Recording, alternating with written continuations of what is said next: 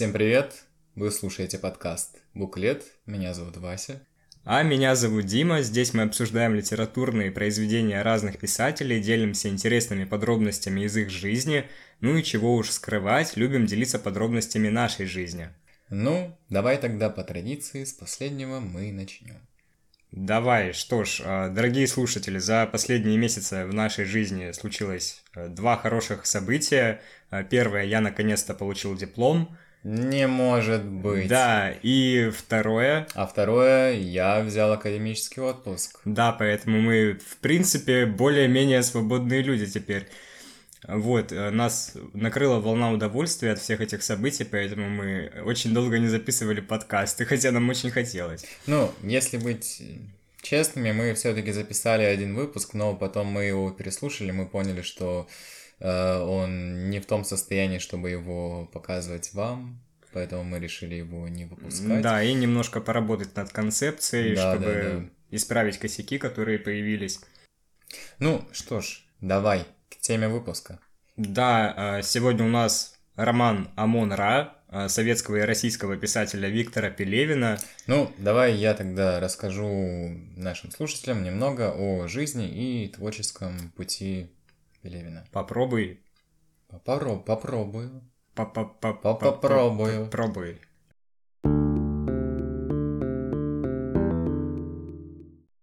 Итак, полное имя Виктор Олегович Пелевин. А, родился он 22 ноября 1962 года в Москве. Ну и на данный момент писателю 60 лет. Ну, казалось бы. Это же получается наш первый писатель или не первый?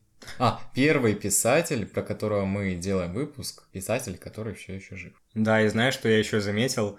А, в предыдущем выпуске а, мы говорили о том, то, что мы будем брать зарубежных авторов, и то, что следующий выпуск будет э, с автором не из России, но... Ну, слушай, он таким и должен был быть, но мы решили этот выпуск перезаписать и все таки сделать сначала Пелевина. Поэтому зарубежный писатель будет немножко попозже. Пелевин окончил кто бы мог подумать, энергетический институт и даже прошел в аспирантуру. А затем он учился в литературном институте и попутно работал штатным корреспондентом э, журнала Face to Face. А с этого времени Виктор Пелевин начал сотрудничать с несколькими московскими газетами и журналами. И несколько лет он работал в журнале «Наука и религия», где готовил публикации по восточному мистицизму. Ну и, в принципе, вот эта вот тема восточного мистицизма, тема мистицизма, в принципе, и тема какой-то восточной культуры, она очень сильно э, найдет свое отражение в творчестве Пелевина. Ну, об этом мы поговорим немножко попозже. Вот, а пока что. А, выход Пелевина на писательское поприще состоялся в 89 году. А, это был рассказ «Дед Игнат и люди». Затем уже в начале 90-х создаются «Реконструктор», а, «Затворник и Шестипалый», э, «Вести из Непала» и другие произведения. В 92 году из-под пера Пелевина выходит как раз повесть «Амон Ара», которую мы будем сегодня разбирать. А, эта повесть была удостоена, кстати, трех премий. Затем в 96 году Пелевин публикует роман знаменитый «Чапаев и пустота». А, этот роман многие критики назвали лучшим романом года. В 99 году выходит культовый роман Generation P, ставший бестселлером. В начале нулевых Пелевин также продолжает свой творческий путь и снова удостаивается ряда литературных премий. Ну а роман под названием «Диалектика переходного периода из ниоткуда никуда» был признан национальным бестселлером. Звучит как название какой-то научной работы. Ну слушай, прям, все... прям ВКР. Все-таки Пелевин, между прочим, он в аспирантуре когда-то учился, и он окончил энергетический институт. Так вот, этот роман, как я уже сказал, был признан национальным бестселлером, и в 2000 году по произведениям Пелевина был снят даже короткометражный фильм. То есть уже тогда, аж э, в нулевых. В 2004 году Пелевин возвращается к фантастике э, в священной книге оборотня. В 2007 году его роман Empire V э, был удостоен национальной литературной премии. Э, затем выходят также высокооцененные P5, T, «Ананасная вода для прекрасной дамы» и «Снав». А в 2011 году выходит экранизация романа Generation P. В 2015 году по мотивам романа Чапаев и пустота выходит фильм, который принято называть так же, как и английское название романа. Кстати, английское название романа Чапаев и пустота. То есть это для нас это Чапаев и пустота, а вот для иностранцев, для англоговорящих это «Мизинец Будды». Как тебе такое? Ну, слушай, э, чувствуется отношение, в принципе, русского названия и вот этого. Э, Чапаев и пустота, и мизинец Будды. Ну, что-то есть такое экзистенциальное, типа, наверное, нет? Мне кажется. Буддизм, он же тоже как бы такой, типа, про...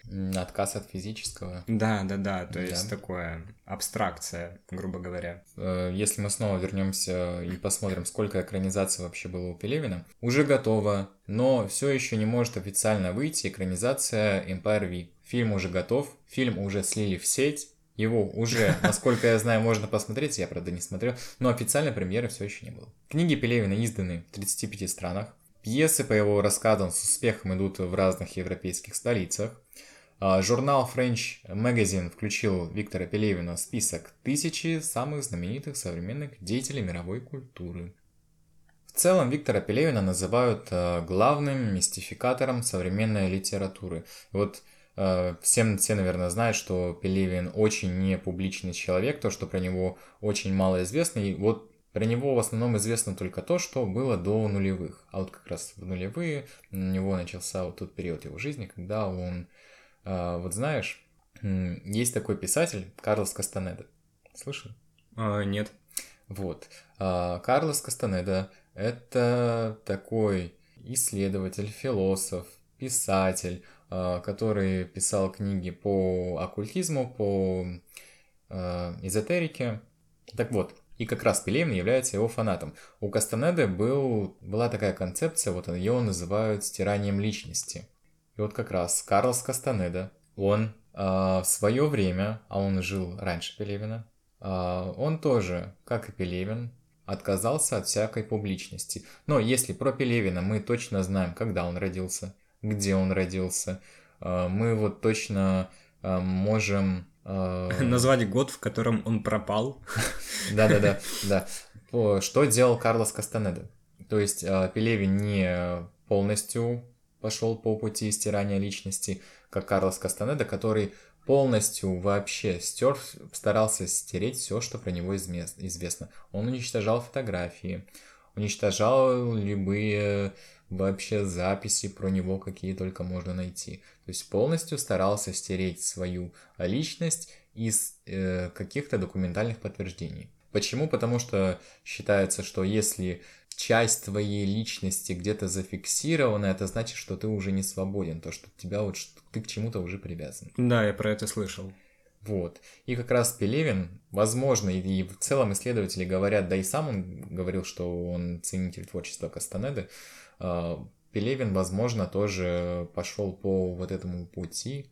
Слушай, очень интересная теория. Мне она прям понравилась, такая философская. Немного, знаешь, напоминает Тогда, мне да. э, романы, например, Чака Паланика, там тоже вот что-то такое прослеживается, вот э, в смысле существования, бытия, отказ от публичности.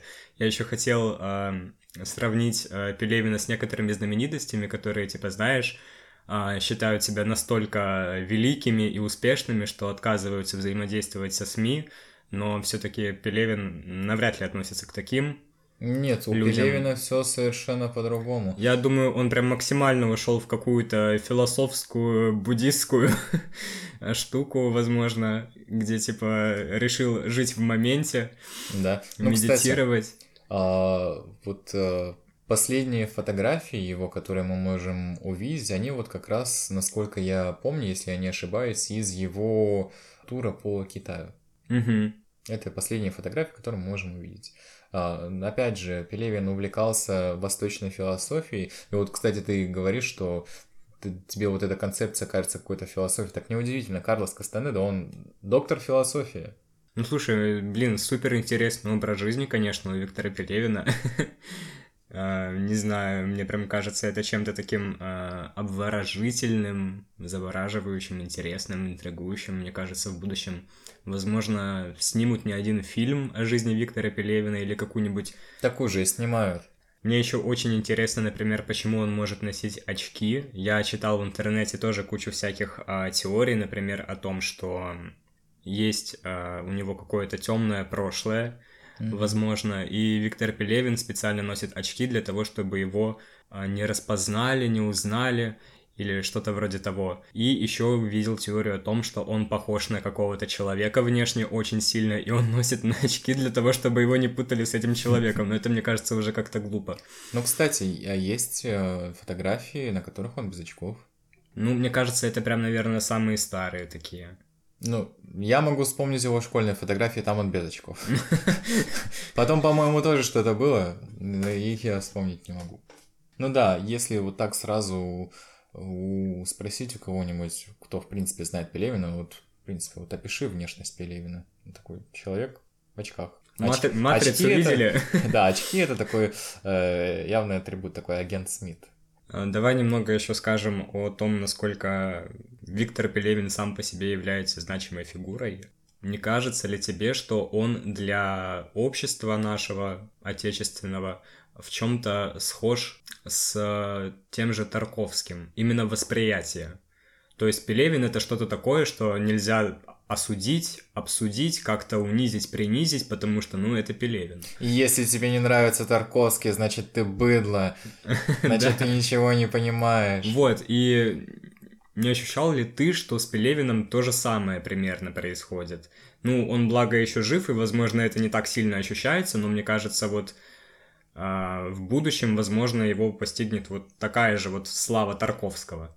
Ну, вполне возможно, не исключено, но я как-то не сталкивался с тем, чтобы вот если бы там один человек сказал, что ему он прочитал Пелевина и ему не понравилось, его бы за это осудили. С, с такими я не встречался. Ну, а к тому-то, что вот, а, например, фильмы Тарковского часто считаются какими-то глубокими, а, непонятными, да, мы их пытаемся анализировать, разбирать, угу. ищем там какие-то скрытые смыслы, и с произведениями Пелевина на самом деле то же самое происходит, типа люди там находят какие-то неведомые смыслы, которых там, возможно, даже нету, а другие говорят наоборот, то, что типа, ну, Пелевин, видимо, что-то принимает, потому что нельзя такую штуку взять и написать. А, ну так, кстати, его же неоднократно про него пускали слухи разной степени достоверности, то, что там он и употребляет в больших количествах и так далее. Мы, мы это, конечно же, осуждаем. Ну, опять-таки, насколько можно считать эти слухи правдивыми, если человек, по сути, себя стирает отовсюду? Действительно. То есть э, тоже, мне кажется, очень много есть надуманных каких-то вещей, специально, чтобы, как ты знаешь, э, создать такой мистический образ Виктора Пелевина, который хрен знает что, хрен знает кто. Но, кстати, вот сейчас вспомнил. Известен один факт. Пелевин не употребляет алкоголь. Я думал, знаешь, что сейчас будет. Ну, кстати говоря, известен один факт. Пелевин не человек. А кто знает, кто знает, что там скрывается за очками. Ну да, мне кажется, это очень круто, то, что он так сделал. И мне кажется, он так бо- еще больше внимания к себе привлекает на самом-то деле. Когда хотел спрятаться, но в итоге получилось. Не, ну будем наоборот. честны, спрятаться у него, конечно, получилось, но интерес э, к его личности никуда не исчез. Так я тебе больше скажу, чем меньше про него известно, тем больше он и интересен. Это как знаешь, вот что, что-то тебе вот сказали, тебе это кажется таким интересным, ты такой посмотрел, и у тебя вся, всякий интерес пропал. Типа, знаешь, лучшее поддержание интереса к своей личности — это ничего о ней не говорить, как бы. Да. Но опять же, это своеобразный пиар. Я, конечно, вряд ли, я не думаю, что Пелевин скрывается в целях того, чтобы его книги лучше продавались. Вряд ли это так, конечно, но это тоже, я думаю, играет. Слушай, Очень раз уж мы заговорили о продажах книг, то тоже давай хороший моментик обсудим. А, считай, мы ничего не знаем толком о Пелевине, о его настоящей жизни. Он не дает никаких интервью, опять-таки, никаких комментариев журналистам и, в принципе, каким-либо другим людям. Но его книги, тем не менее, продаются на ура, и как бы очень многие становятся в итоге бестселлерами. Угу. При том, то, что они продолжают выходить вот уже в то время, когда он, по сути, начал вот стирать вот эту свою историю. Так что это, наверное, неподдельный успех все-таки. Ну вот опять же, вот в отличие от Карлоса Кастанеда, он не стирает свою историю, не стирает свою личность. Просто э, Вот произошел у него в жизни момент, когда он перестал быть публичным. То есть он не стал стирать то, что было до этого, он просто не стал показывать то, что было после этого. Вот слушай, мы сейчас очень интересно об этом говорим, но мы же не знаем, сжег он свой паспорт или нет. Э, да не дай бог. Попробуй, сожги паспорт в наше время. Да. Там ты Пелевин, не Пелевин, без паспорта ты никуда. Что ж, давай перейдем, наверное, уже ближе к повести. Мы с Васей решили, что говорить о книгах, стараясь замалчивать какие-то сюжетные моменты, это достаточно нелегко и, в принципе, во многом ограничивает нас, поэтому имейте в виду, что спойлеры обязательно будут, и, скорее всего, вы прям все спойлеры узнаете, какие только можно. Вот, поэтому готовьтесь к этому. Ну и давай я уже начну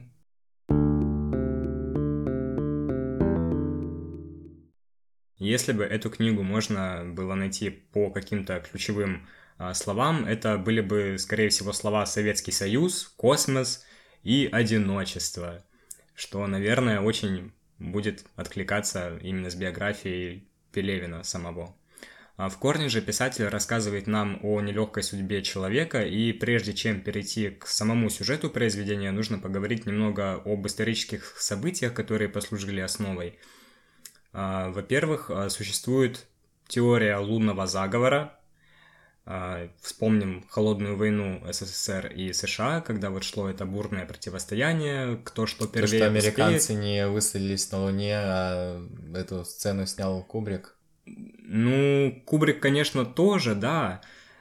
Но там, в принципе, очень много теорий на самом деле и куча документальных фильмов, не только Кубрика. То, а... что наци... база нацистов на темной стороне Луны.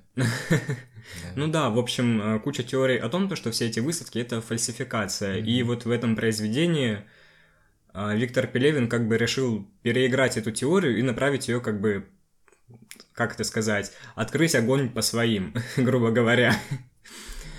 А, то есть он решил все эти концепции применить а, вот на нашем Советском Союзе. Вот, и поэтому Виктор Пелевин э, рисует перед нами уже свою версию этих событий. Э, конечно же, это полностью художественный вымысел, там нет никакой, понятное дело, документалистики. И он как бы решил э, показать небольшую такую грязь Советского Союза на вот этом вот вымышленном примере. Поэтому давай перейдем к сюжету, чтобы узнать уже, что там за грязь такая. Давай, мне прям интересно стало. Итак, повествование ведется от лица главного героя Амона Кривомазова. Омон, не Амон, а Амон. То есть, э, что такое Амон, Вася? Отряд милиции особого назначения. Отец главного героя решил э, то, что его сын будет каким-то важным человеком в будущем, и решил как бы его по назначению и назвать, грубо говоря. Самое интересное то, что те года, в которых происходит действие книги, а, слова «ОМОН» вроде бы еще не было. Сама повесть содержит порядка 150-200 страниц в зависимости от формата печатного издания, и сюжет мы можем поделить условно на три части, а, описывающие путь главного героя. Первая часть – это описание его детства, вторая – его путь курсанта в летном училище, а, и третья – совершение так называемого подвига – вокруг которого и завязан весь сюжет. Описание детства главного героя нельзя назвать случайным, необдуманным или как бы то ни было еще. Мы часто встречаем современную прозу, которая написана просто так, для коммерции, и мы с Васей эту прозу читали не так давно, а точнее записывали по ней выпуск, который не вышел, потому что обсуждать там было не, нечего. А. Ну и вот Пелевин не относится к таким писателям э, и ставит перед собой задачу э, донести до читателя именно идею какую-то едва уловимую мысль, а может и вовсе э, целый мир, это уже до кого когда идет, поэтому читая Амон Ра, а, просто нельзя не вдумываться вот в текст и в то, что там происходит, и все детали, их там очень много на самом деле.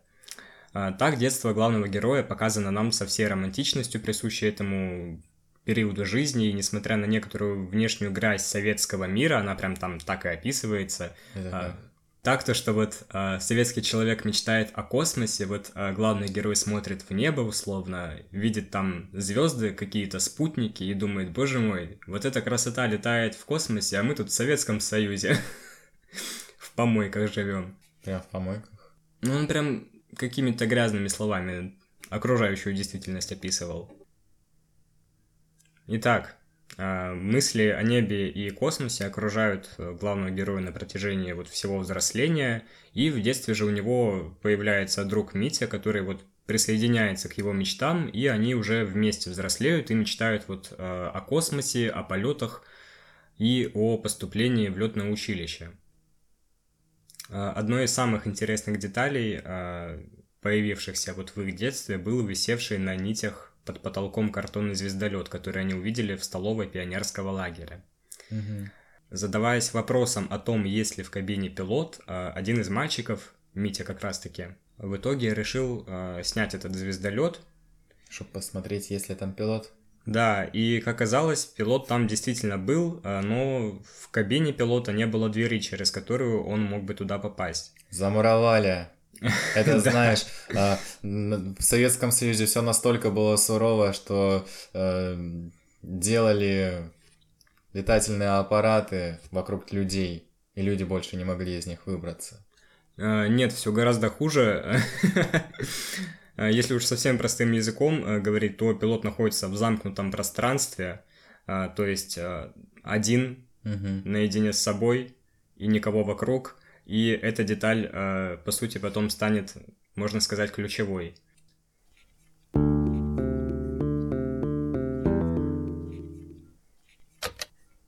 «Ты что, ракету из столовой разобрал?» – спросил я.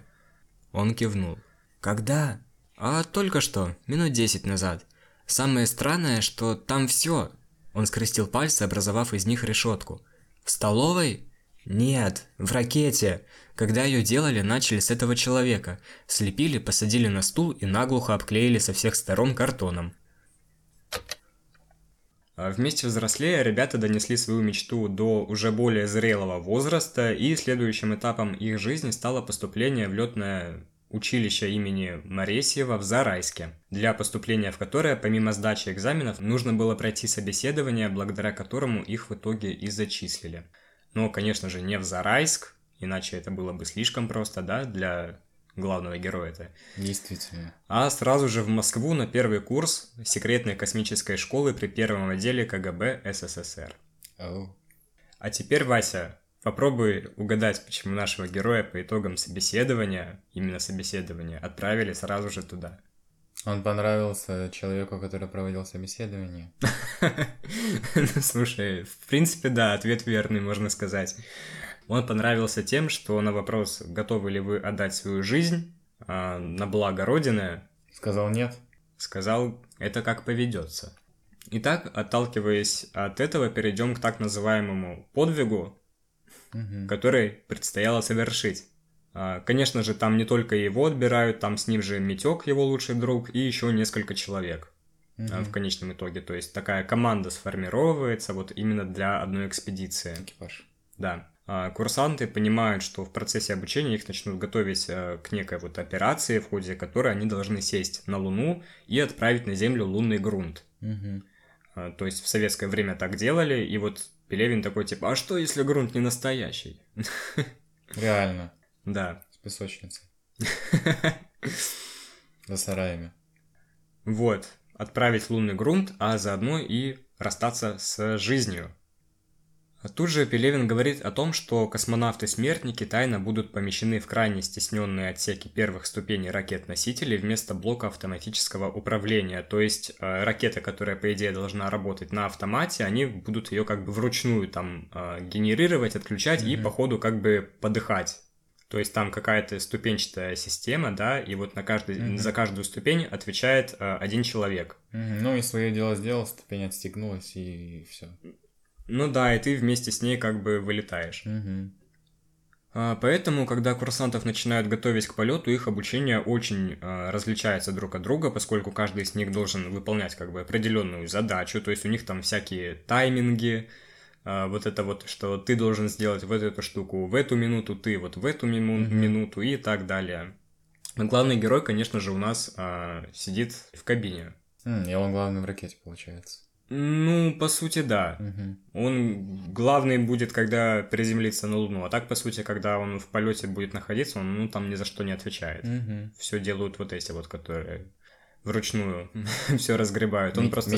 компания. Да, он просто спит в это время. Молодец.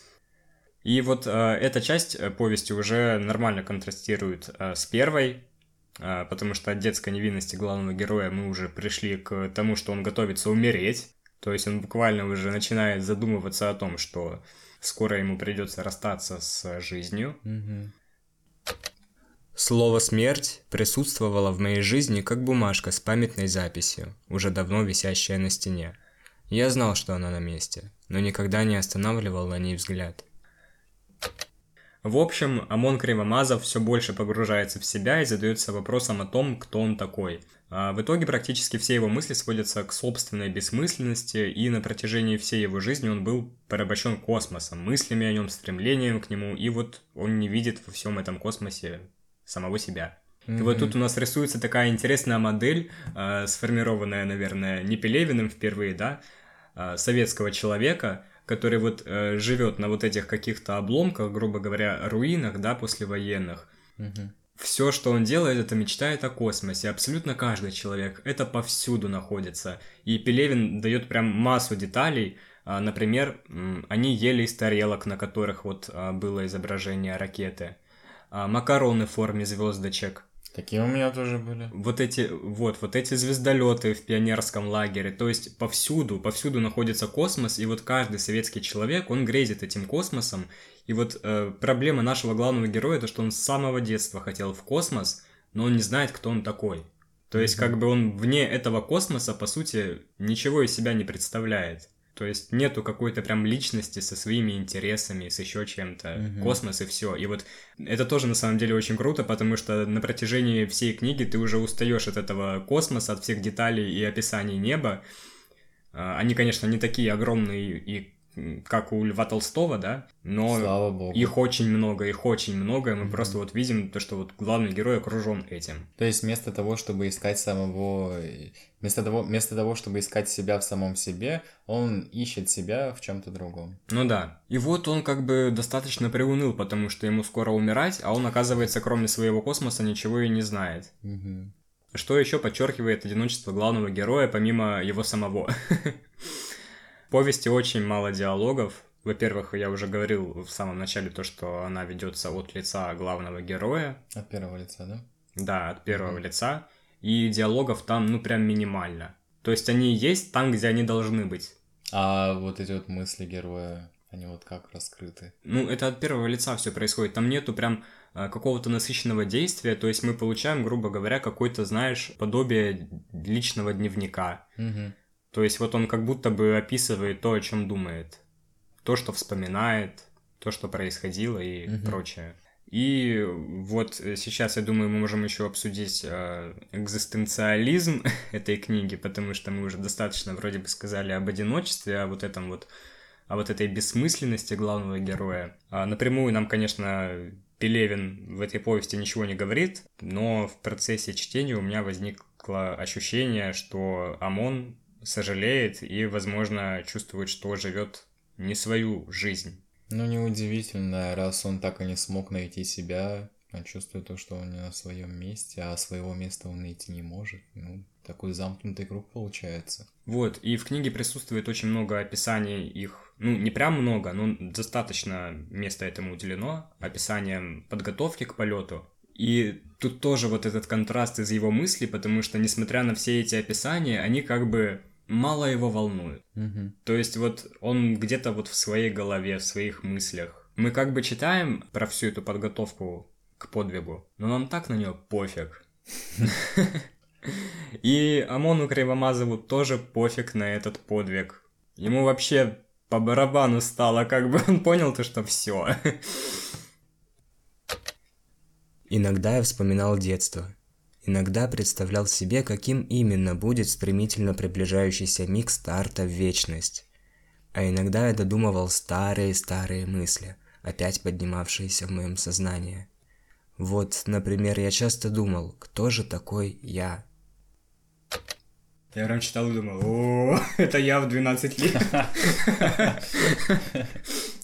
Главный герой ни с кем не делится своими мыслями. То есть все разговоры, которые происходят в книге, они как бы ну, сугубо деловые. То есть Мгм. там нет а, какой-то эмоциональности, еще чего-то. Единственные проблески а, жизни в диалогах появляются уже ближе к концу, и мы об этом отдельно поговорим, когда Мгм. дойдем до этого. И вот мы до этого доходим.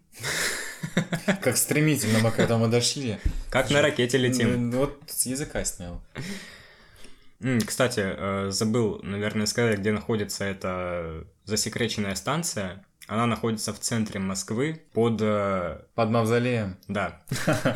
Ну, примерно, там, я так понял, то, что в нескольких шагах буквально. Э, Под Красной площадью. Да, где-то вот в подземках метро есть какой-то проход. На Красную площадь выход и все прочее. А Что делают с э, этим экипажем? Его, во-первых, усыпляют, пичкают э, снотворными, и далее мы уже наблюдаем за тем, как ОМОН Кривомазов просыпается вот э, в этой кабине своей, а, ничего не видит, все темно. У него есть рация, по которой он может связаться вот с людьми, которые тоже составляют часть его эки- экипажа Мгм. и с главнокомандующими, со всякими начальниками полета и прочее, которые вот сидят в главцупе. И вот уже давай э, коснемся диалогов, которые происходят, когда Кривомазов просыпается. Он по рации связывается с людьми, которые вот находятся на этих ступеньках и должны их э, вручную отсоединять и расставаться с жизнью. Мгм. И тут происходят самые такие, знаешь, наиболее эмоциональные диалоги, потому что каждый из них перед смертью а, начинает задумываться о чем-то своем. И один из персонажей, например, говорит а, главному герою, то, что вот он очень любит группу Pink Floyd. Они начинают как-то общаться на эту тему, мол, какие песни у тебя любимые, какие у тебя. Потом оказывается то, что он, а, вот этот вот чел, который на ступеньке сидит, каких-то треков не слышал, а наш главный герой слышал, но он как бы сказал то, что вот эта песня похожа на ту, которую ты слушал, вот примерно такая же. И в этом плане он соврал, как потом признался, потому что он понял то, что лучше соврать, чем сказать то, что там это какая-то совершенно новая, другая по звучанию песня, Мгм. потому что он ее больше никогда не услышит. А, И это при том, то, что он, главный герой, никогда не общался с этим человеком. То есть у них нету абсолютно ничего общего, да, за исключением того, то, что они вот находятся в одной ракете. служебные отношения. Да. И вот у него такие диалоги происходят примерно со всеми, кто сидит в этой, так сказать, ракете. Мгм.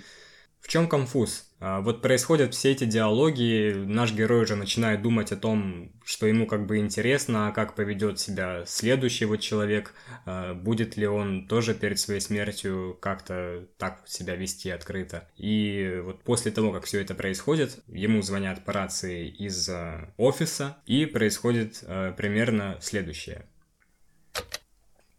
Товарищ Кривомазов, от имени всего летнокомандующего состава, присутствующего сейчас в главцупе, поздравляю вас с мягкой посадкой советской автоматической станции Луна-17Б на Луну. Послышались хлопки, и я понял, что открывают шампанское. Можно ли представить ситуацию, в которой одиночество ощущается сильнее? Думаю, нет. А теперь давай перейдем к финалу книги, и чтобы немного развеяться, ответь, Вась, на один вопрос. Так, Каким ты видишь советского героя? Что это за человек? это человек, который может пожертвовать собой на благо всего народа. Ну вот ты схож а, с а, главцупом, Но это же стандартно. А, потому что для них а, герой это человек мертвый. А финал книги состоит в том, что никакого полета на Луну, конечно же, не было. А наших героев пичкают снотворным, усаживают в какую-то искусственную ракету. И вот там, на этой секретной базе, катают по каким-то рельсам, создавля- создавая вот эту иллюзию полета. И как только каждый из них выполняет свою задачу, его убивают. А с главным героем должно было случиться следующее. Он должен был достать этот грунт с Луны, типа его отправить и застрелиться. Мгм. Но он решает, что в себя стрелять он не будет, и лучше он вдохнет, Застрелит их. вдохнет пустоту. И вот он снимает с себя вот этот э, советский хреновый шлем, всякие шарфы, э, шапки-ушанки, все прочее. Шарф. Да, точно, спасибо. И делает вдох и понимает, что он живой. Потом там с ним какие-то махинации происходят. Он сначала падает в обморок, потом не падает, что-то еще. Его пытаются убить. Он в итоге выбирается. И книга заканчивается на том, что он вот садится в метро, смотрит на какой он ветке и решает, куда ехать дальше. Вот так вот. Вот такой вот непонятный немного финал. Не, ну если честно, то финал я знал. Я, я знал изначально, чем закончится повесть. На самом деле, Луна оказалась крохотным пространством, черным и душным, где только изредка загоралось тусклое электричество. Она оказалась неизменной тьмой за бесполезными линзами глазков и беспокойным неудобным сном в скорченном положении, с головой упертой в лежащие на руле руки.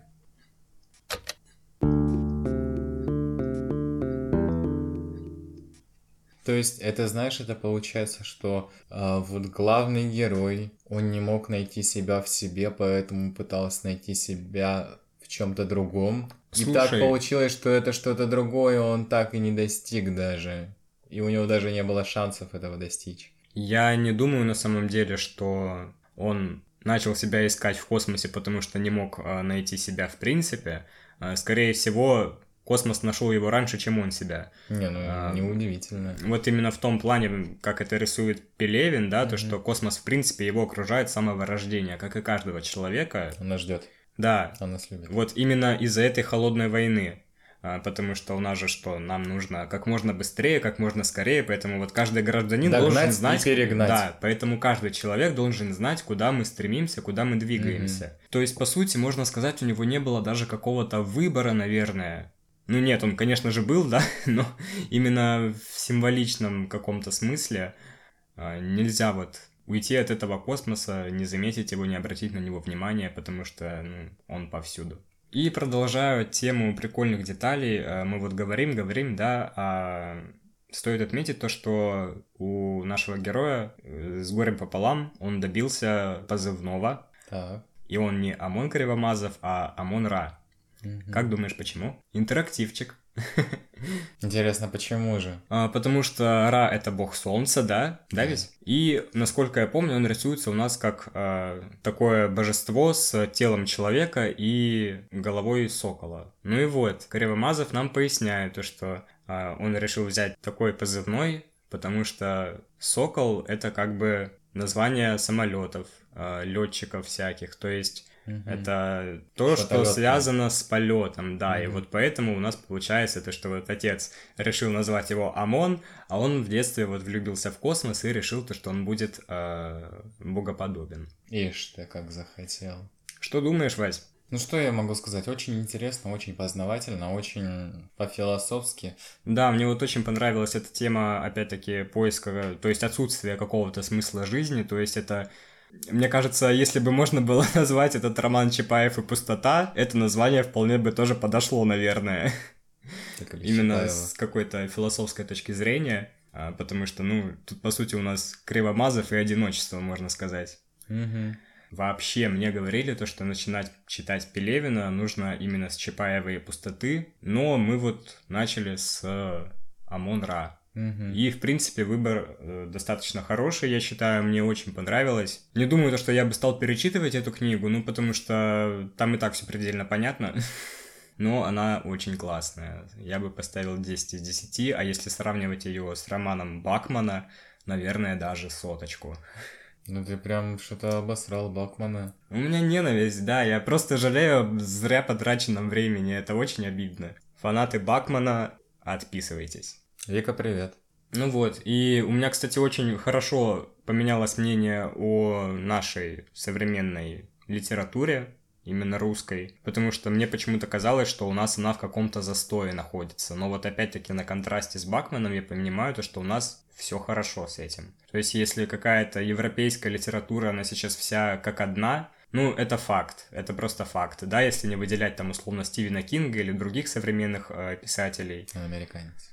Да, да. Ну, я имею в виду вот Запад. Запад, да. Вот, если не, выде- не выделять таких э, личностей, то там все достаточно однотипно, однобоко, и я думал то, что у нас так же, но вот оказалось Ну, то, не, что... Ты как ты это все под одну гребенку. Как э, Стивен Кинг, допустим, вот ты привел пример, как Стивен Кинг возвышается над многими другими западными писателями. Я думаю, также и Пелевин возвышается над многими отечественными писателями. То есть у нас также есть куча писателей, которые пишут об одном и том же, которые абсолютно неинтересны.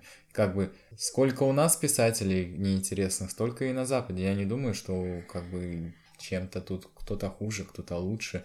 Там есть хорошие писатели, тут есть хорошие писатели. Там есть плохие писатели, и тут тоже есть плохие писатели. Ну да, в принципе, с тобой согласен. Я даже не знаю, кого я могу выделить, кроме Пелевина, наверное, какого-нибудь Бориса Акунина, там, Дарью Донцову, да. Это единственные, кто, в принципе, проходит в голову. Ну, возможно, Это еще... единственные, кого ты смог вспомнить. Да, возможно, еще Лукьяненко, но он украинец. Ну, на именно пространстве СНГ, в принципе, вот четыре человека, которых я знаю. Ну, кстати, конечно, есть еще много писателей, которые, скорее всего, пишут хорошо, но они неизвестны. Это тоже проблема, наверное, вот этой вот а, тенденции того, что у нас каждый человек сейчас может написать книгу и выпустить ее, да. А, те же Мгм. блогеры, всякие медийные личности. И вот, казалось бы, такой парадокс. Вроде бы э, возможностей больше, мы можем прочитать э, больше произведений, но как бы и выбрать что-то хорошее сложнее. Да, абсолютно согласен. И самое печальное то, что вот во всем этом мусоре, который выходит, а, теряются действительно хорошие произведения. Мгм. То есть о многих мы не знаем, это сто процентов. И никогда не узнаем. Вот, а, мы тут с Васей недавно, например, вспоминали писателей местных, а, вот с места, в котором мы живем, да, это хантыйская литература. Мгм. А, Тоже, по сути, есть, скорее всего, очень много достойных произведений, но это не популяризировано, и в этом проблема. Потому что у нас почему-то деньги тратятся на продвижение книг Вали Карнавал, но не тратятся на что-то действительно значимое. А все почему? Потому что обществу интересно Валя Карнавал, а не хантыйская литература. Угу. Да, но мы же должны еще понимать то, что у нас, я так понимаю, Валя Карнавал это такое уже условное обозначение пока что, да? Типа... Надеюсь на это. А, то, что всякие там Вали Карнавал, а, они в первую очередь блогеры, а не писатели. Ну и книги им, конечно же, пишут другие люди совершенно. А есть люди, которые как бы, ну, действительно посвящены вот в этот творческий процесс и со всем старанием подходят к делу, но при этом оказываются незаметными. Я понял, Дим. Все приходит к тому, что в мире нет справедливости. Да, Я, я, я давно понял, к чему ты клонишь. спасибо, спасибо. Ты меня понимаешь, это очень радует. Ну, еще бы.